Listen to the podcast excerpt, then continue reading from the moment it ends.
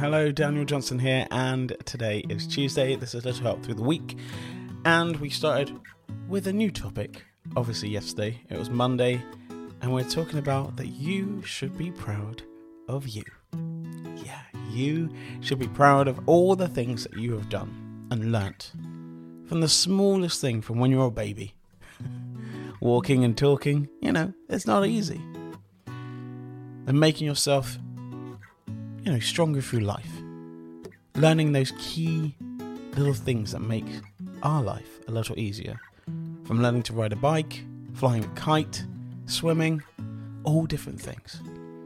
There's so many things that you've done, and you should feel so proud of yourself.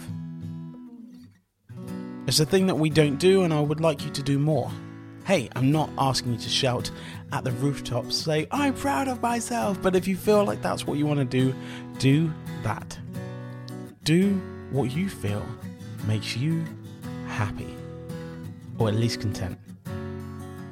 Because, okay, we have sad times, but we can always get back to contentment and then move back up to happy. So, what I want you to do is I want you to write down on your phone or your book